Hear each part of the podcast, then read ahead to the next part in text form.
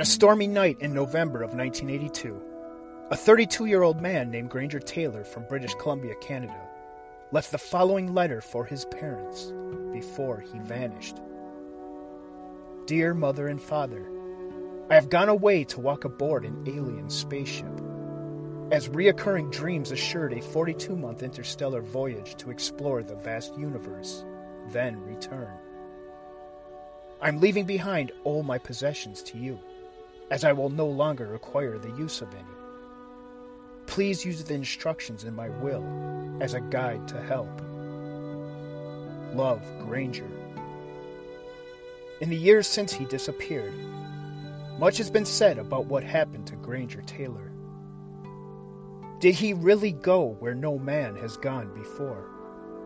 Or are the clues to his whereabouts closer than anyone could have imagined? This is episode eleven of They Disappeared. The Nowhere Man. The Disappearance of Granger Taylor.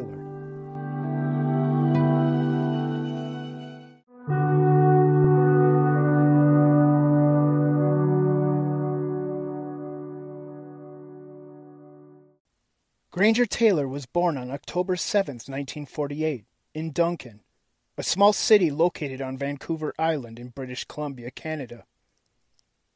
He experienced tragedy at an early age, losing his father in a drowning accident on Horn Lake, near the family cabin.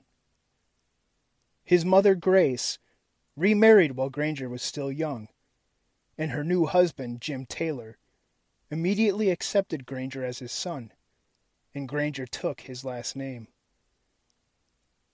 Despite dropping completely out of school in the eighth grade, Granger had what many people described as a genius-level understanding of mechanics, and he possessed an uncanny ability to fix almost anything.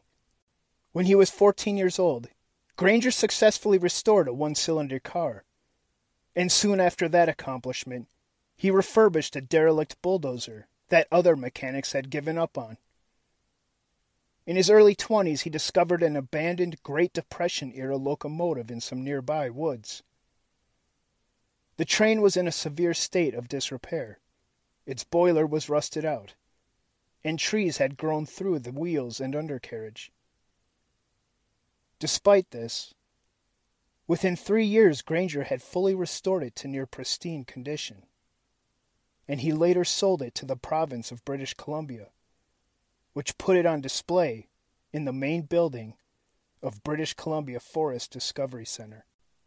In a showing of his mechanical versatility, Granger next restored a World War Two P forty Warhawk airplane, which he sold to a collector in Manitoba for twenty thousand dollars.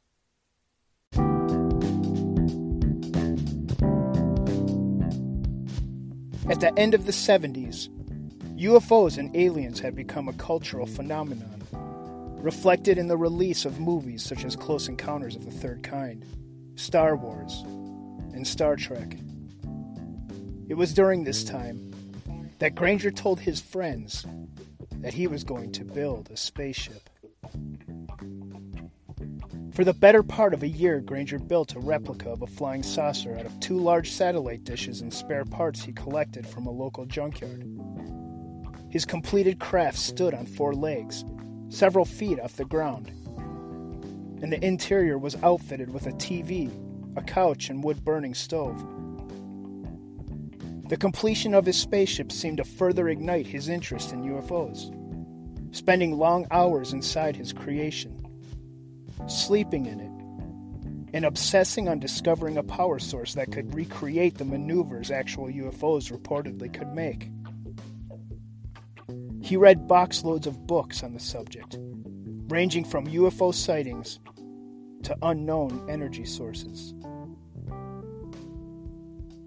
Some members of his family say that around this time, he also became a frequent user of L S D.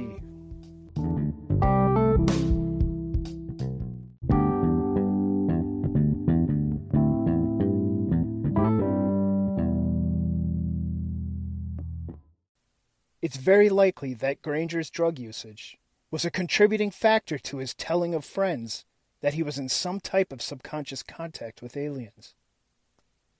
He would speak of reoccurring dreams he would have of alien abductions, which prompted some of those close to him to question his mental well-being. Then, on the night of November twenty-ninth, nineteen eighty, a powerful storm tore through the central portion of Vancouver Island. Gale-force winds downed power lines and kept many locals sheltered in place. It was during the approach of this storm that Granger got into his pale blue Datsun pickup truck and drove away from his parents' home, never to be seen again.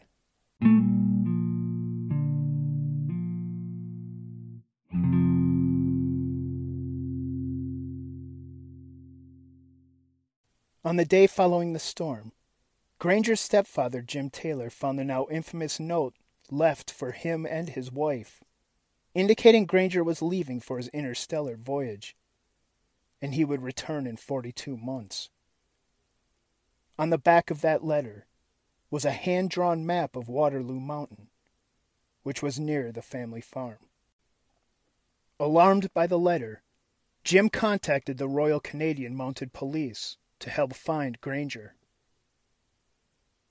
Exhaustive checks of hospitals, jails, and shelters did not produce any leads as to Granger's whereabouts. Beyond the lookouts for him and his truck went unanswered. His family took out newspaper ads offering small rewards for anyone who could produce Granger or his truck, but they never received any responses. It was as though Granger had vanished off the face of the earth, which made the letter he left seem prophetic.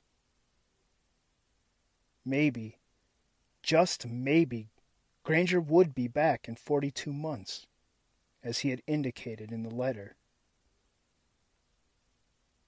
Those slim hopes were dashed on May twenty-ninth, nineteen eighty-four, which would have been the end of the forty-two month journey he was to embark on. Granger's parents left their back door unlocked and waited for him to come back into their lives, perhaps with an amazing story of the cosmos and alien civilizations. But that didn't happen.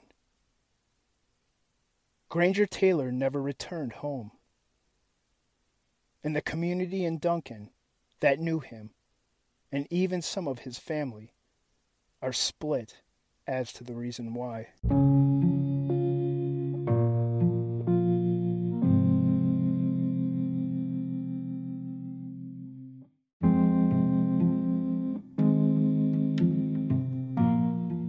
In March of nineteen eighty-six, nearly six years after Granger disappeared, forestry workers found what they described as a blast site near Mount Provost, not far from the Taylors' home.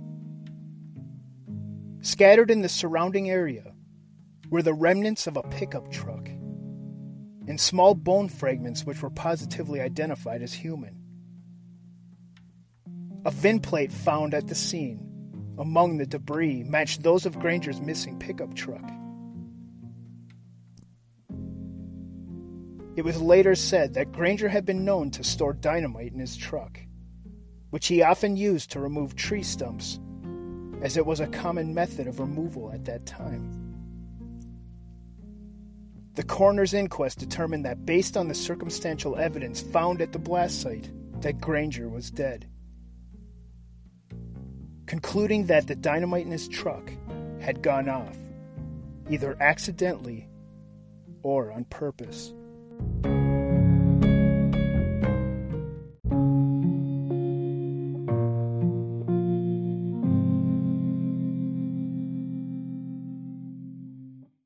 But the mystery of Granger Taylor's disappearance doesn't necessarily end there. In the decades that have passed, the bone fragments collected at the blast site have mysteriously vanished. Whether that was due to incompetence or misplacement is unknown.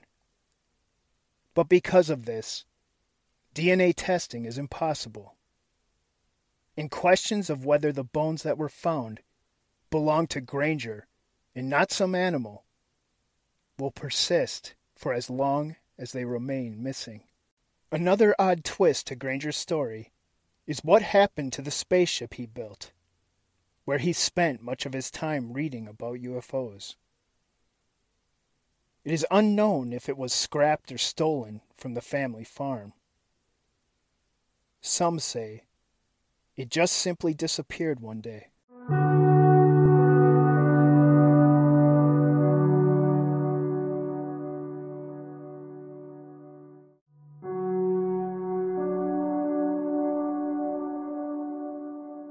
Despite evidence to the contrary, there are those who will forever believe that Granger Taylor is still alive. Aboard an alien spacecraft partaking in his journey across the cosmos. And when he returns, it will be as though he never left. His friends and family still remember him fondly as the gentle giant who could fix anything. Who either by his own means or another left this earth. And it seems obvious to me, as an outsider, that as long as the people who knew him and loved him continue to remember him as they do now, all of these years later, then he never really went anywhere. He just happens to be the Nowhere Man.